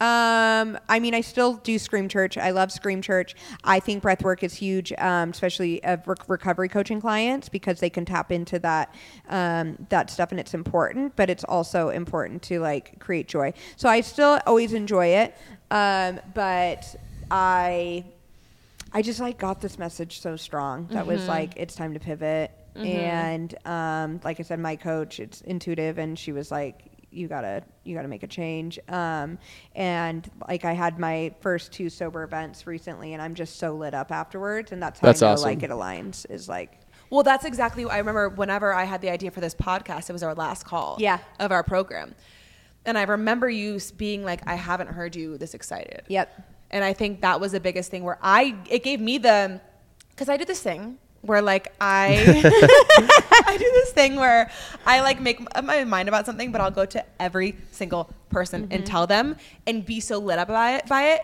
and then get their reaction and see what they say. Yeah. And it's not gonna like persuade me a different way. I just want to hear like what they have to say about it to almost validate me. Yeah. And this excitement and like see my vision and get there with me. And when you were like, no, I love that. Like it just gave me a lot more of that permission to be Mm-hmm. like, okay, I'm gonna put all of my eggs in this basket. Mm-hmm, mm-hmm. you're like, Lucas, we're starting a podcast and we're going to be famous and we're going to make this happen. You have no choice. I choice. kind of bullied you into it. well, I mean, you went through like eight different ideas. Oh, yeah. In uh, like a three month coaching of what you were gonna do with your That's life, That's me. and this was the one that was just like made the most sense. yeah. So I want to get back to um, sobriety because there are a lot of questions that Yeah. we got from Instagram. And I think like the biggest one, there was one person who was like, it's getting harder over time. How do you stay consistent and not break that streak? And I think something that you were saying earlier was like those principles kept you from coming back. So maybe like talk about prin- maybe people who aren't in AA or something like Yeah, and I th- and I think these questions could, I think these people could really hear you just like coaching them. just tell it, tell it like answering these questions like if I were just, you know, if we were in a session together, just being like brutal, like, you know, I think And action. Uh, so if it's getting harder over time, I would definitely take a look at like what areas of your life are like bringing you joy and like what maybe elephants in the room that you aren't like dealing with in your life right now. Um, so it, I'm curious. I wish I knew more about the person, how Uh-huh. long they've been sober or what was going on in their life. That might be like the perfect time to get a coach. So like even though we did it to help you to start sobriety, I'm really starting seeing an influx of people that are like, hey, I've been sober for a little while and like my life isn't. I'm not happy. I don't have joy. I don't You have had that whatever. moment. And Yeah, I that's mean- when I, I I'd suggest that would be a time to get a coach, join sober um, groups, sober softball. I mean, there's different things like that. Like, what joy are you bringing in? Um, and like also intuitively, I'm picking up that this person is like like in that cycle of like just whipping themselves into like more work, more work, more work, and like sitting in the success of like gratitude of how long you have been sober and like celebrating your sobriety and so celebrating yourself um, instead of just like if I I have so much work to still do. Like we were talking about before this starts. Like I'm 37. I'm an empty nester. I'm like dating for the first time just for me instead of with a daughter, and I'm like. I'm toxic. I'm toxic. There's more work Which to be kind done. of baffles me for somebody who's so intuitive and so like you you cut through bullshit. Right. You're It's like also a you're fun. like a little Yeah, girl. yeah, Yeah, yeah, you're like yeah. a little girl again. You yeah, know? You're yeah. like- I'm like an 18 year old. But it's where the ego comes in, and it's Yeah. like hard to really get past the ego.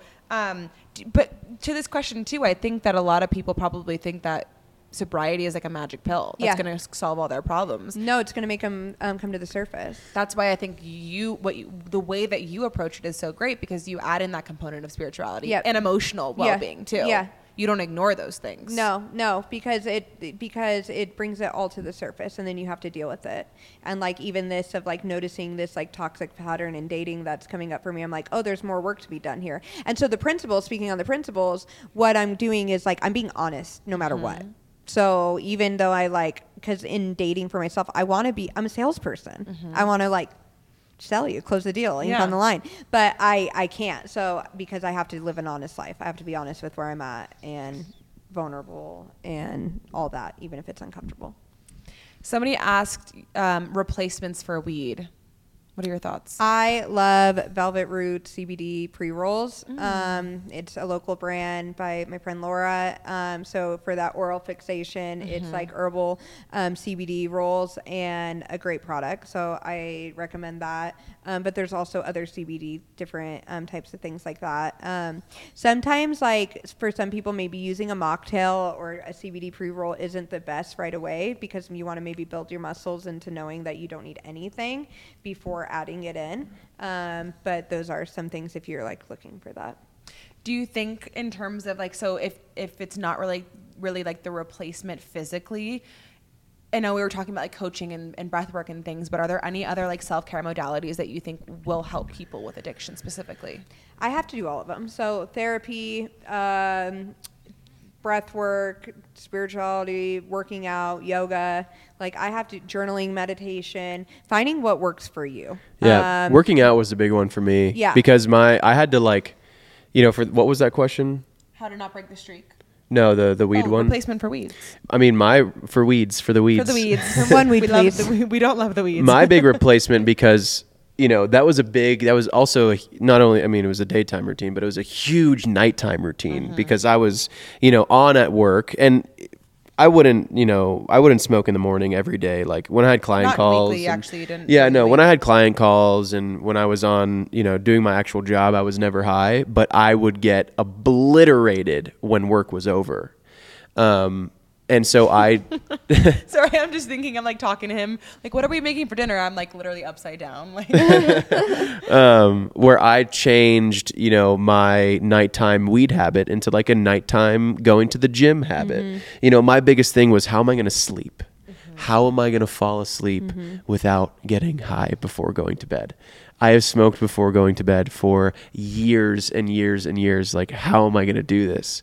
And it, it, it turned into me getting super high before bed and sleeping to doing like late night gym sessions and just working really hard at the gym and like getting physically tired at the gym where I would just get home drink a protein shake and then just because I was so physically exhausted that's what put me to sleep. So Amanda, how was it for you when he was smoking weed, but he was home? Right. So you might still, even though he was like, "Hi, I got that reprieve after being with the kids all day, running a business." Where then at least he was home. Maybe you could take a break or take a walk, and then he stops, and you want him to be sober, but then now he has to leave the house to go do this thing. Uh-huh. What was that like for you? You also, this is not my podcast.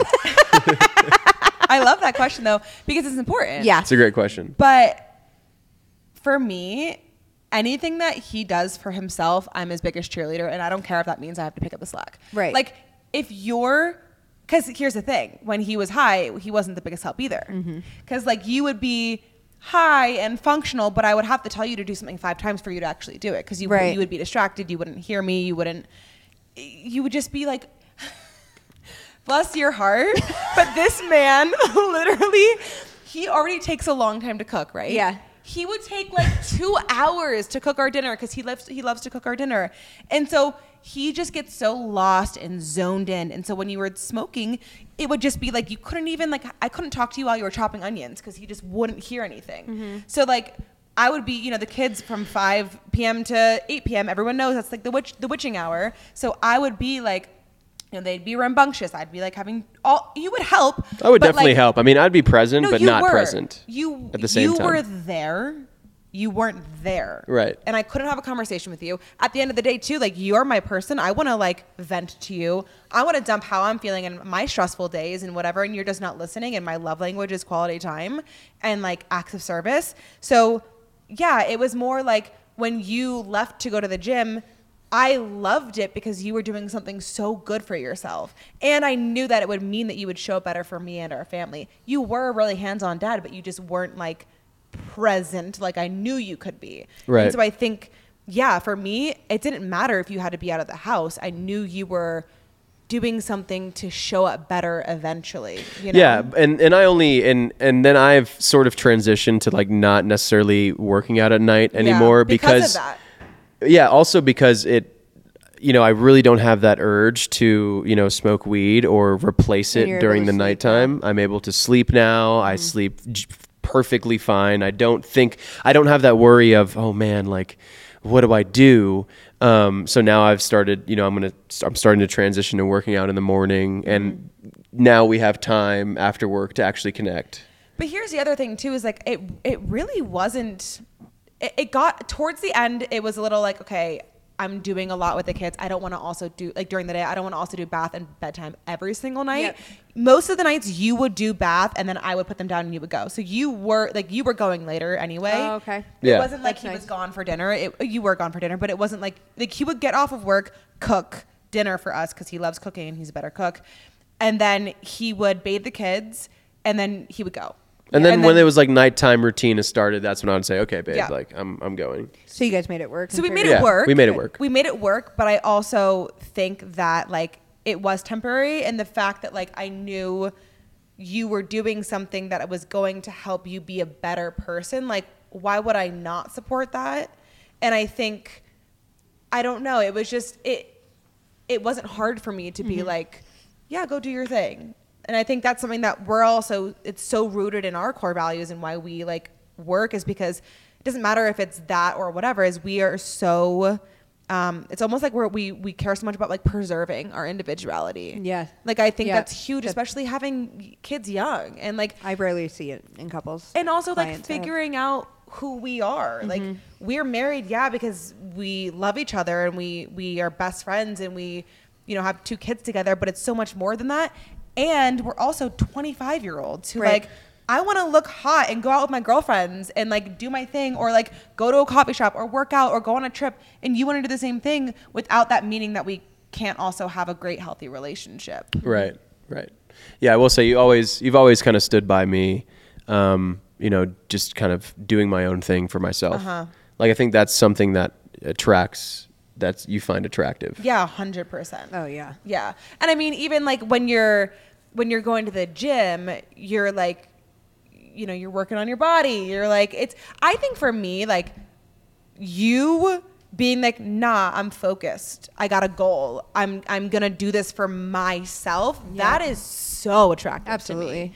Someone who's like, I want to figure because I also really value like success and ambition and mm-hmm. drive. And when I see that in somebody else, I'm like, I want be around you. And that was And something you preached a lot to me too. You're Yep. like, you need to be selfish during this time. Yep. Like you need you you cannot you know n- if if you're doing something that's one positive and Yep. something to get away from the weed, like you need to set Amanda straight and tell her like this is what I need. You know, and that's something I feel like you really preached and, and helped me kind of do as well. And I knew it was going to be easy because I knew her, but and that that she would she would like that, but also like changing your brain into thinking like, okay, is that an excuse to not do what I need to Uh-huh. do, or is it like a it, it it's a fear? Is it rational, irrational? I think it's rational. Why wouldn't you think your wife would it be upset for you her to have to do it all day and then all night?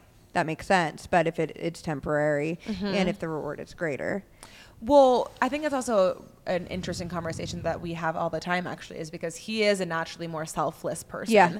I'm a naturally more selfish person. Yeah. And I think about myself first in most situations. Yep. And you are thinking In about all situations. and you're thinking about every single other person, even the stranger or the homeless Right. person sitting on the bench, before you think about yourself. Right. And I think that's a very valid fear. Is Yep. like my wife is already thinking about herself. Like, can I do this? But I think you also.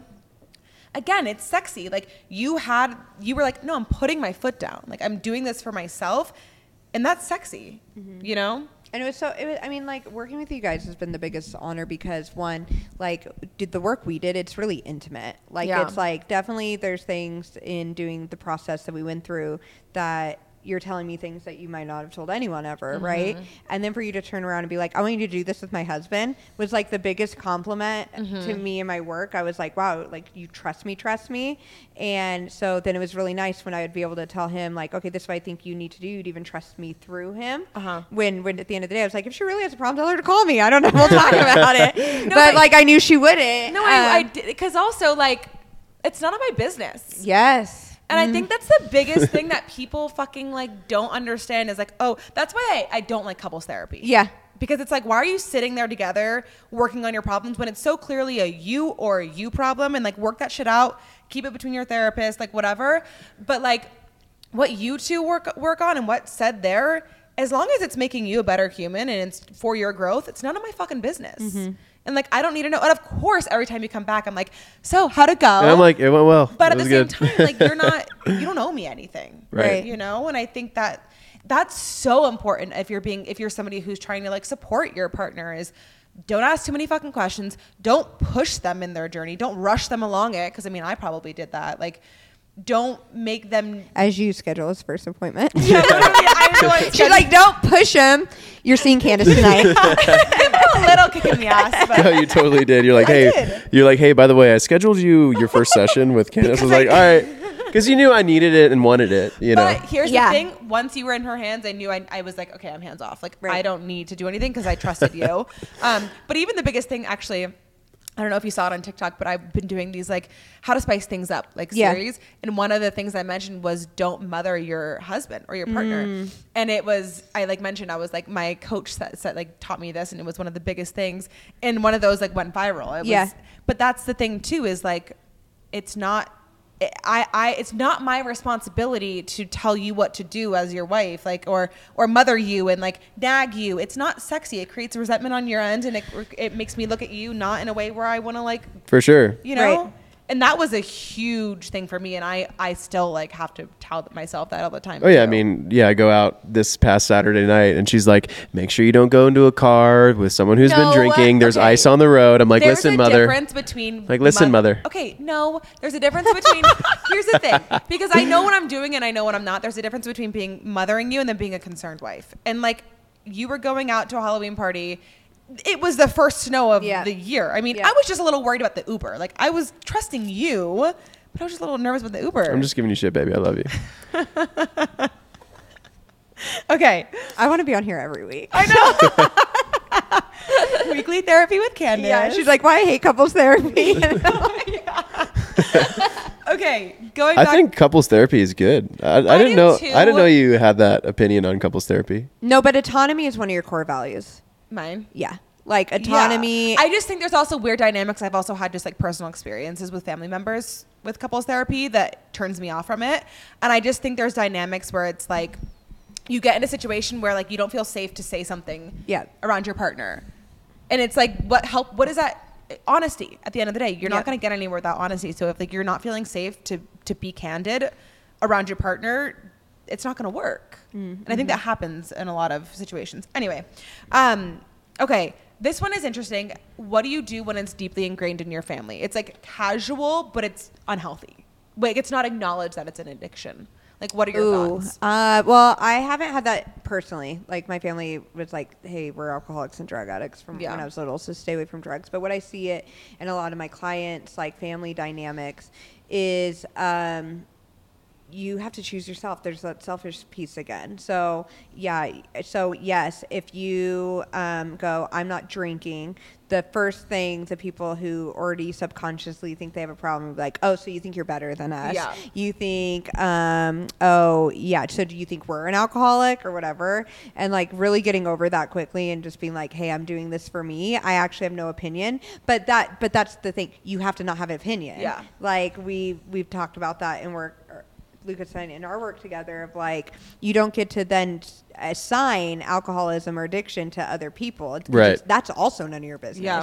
Your mom's life, your brother's life, your whoever, like all make up any family member, like their choices are actually none of your business. I don't get to decide if, you know, someone I get a client and they're like, I don't think I have a problem with alcohol. I don't care either way. Mm-hmm. Like, what is it you're trying to change? How can I help you change and add recovery in the area you want to change? Yeah. So doing that with your family too, because the first thing people are going to do is think that you're judging them. Mm-hmm. And I think that leads into another question, like, what of your friends? What was the one question? Yeah. What do you, what do you, how do you have a hard conversation with your friends who you didn't think would have a problem with you not drinking, but do? Their problem is their self. Yeah, it's projecting. Eh, they're absolutely projecting and if if someone has a problem with you not drinking or doing drugs that is completely a them problem. And then so you would need to like maybe take inventory if like that friendship is serving you at this time. And it doesn't mean forever but maybe for a while you take a step back and just be like hey i'm gonna get six months under my belt before i entertain this.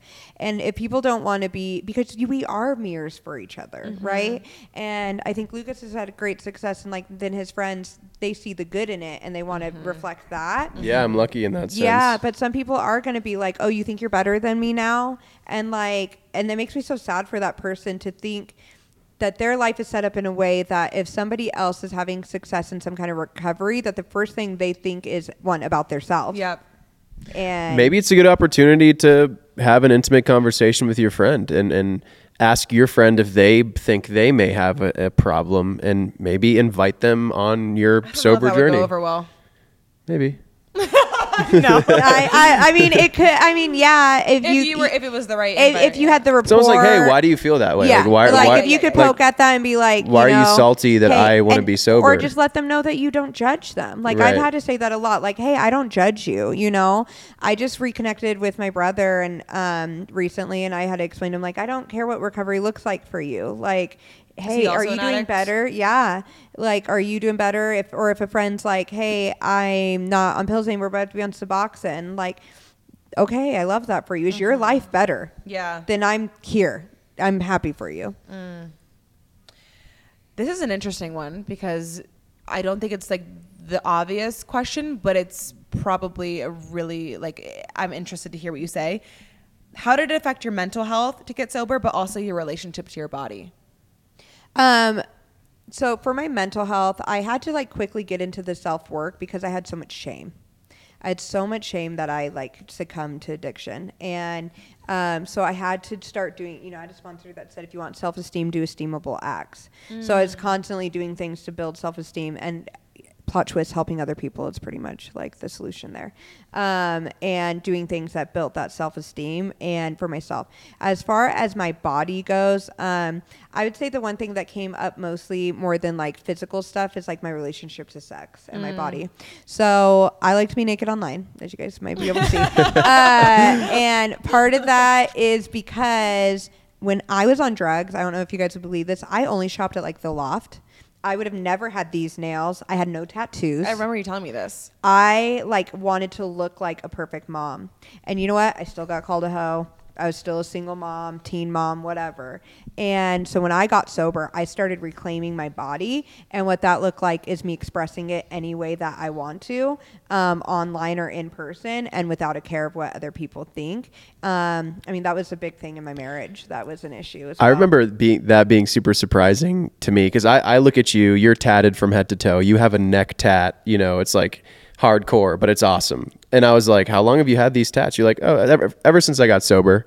And I'm like thinking, you know, you got these, you know, when you were doing drugs, so on and so forth. But no, it's like you found the confidence in yourself after, you know, getting sober. And I think that's amazing. And it's not even as confident as much as like, hey, people are going to judge you either way, so you might as well do whatever the fuck It's you want. self-expression. Yeah, and cancer taught me that too. Like, hey, I, it, I'm never gonna like go to a cancer surgery and be like, I wish I would have cleaned more. I wish my house would have been more clean. I wish I would have worked more. Right? I go into cancer surgery thinking I'm gonna die, and I'm like, I wish I would have lived more freely. I wish I would have saw more shit. I wish I would have had more intimate conversation. I wish I would have told the truth of to my mm-hmm. friend that was mm-hmm. going through a hard time. I wish that's what I wish. So like, it's almost it's like kind of like this YOLO attitude to my life now, but that I think is also my secret to success in my business and whatever is people are like, how can you live so freely? And it's like, I just do because you know what, it do- it doesn't actually matter at the end of the day.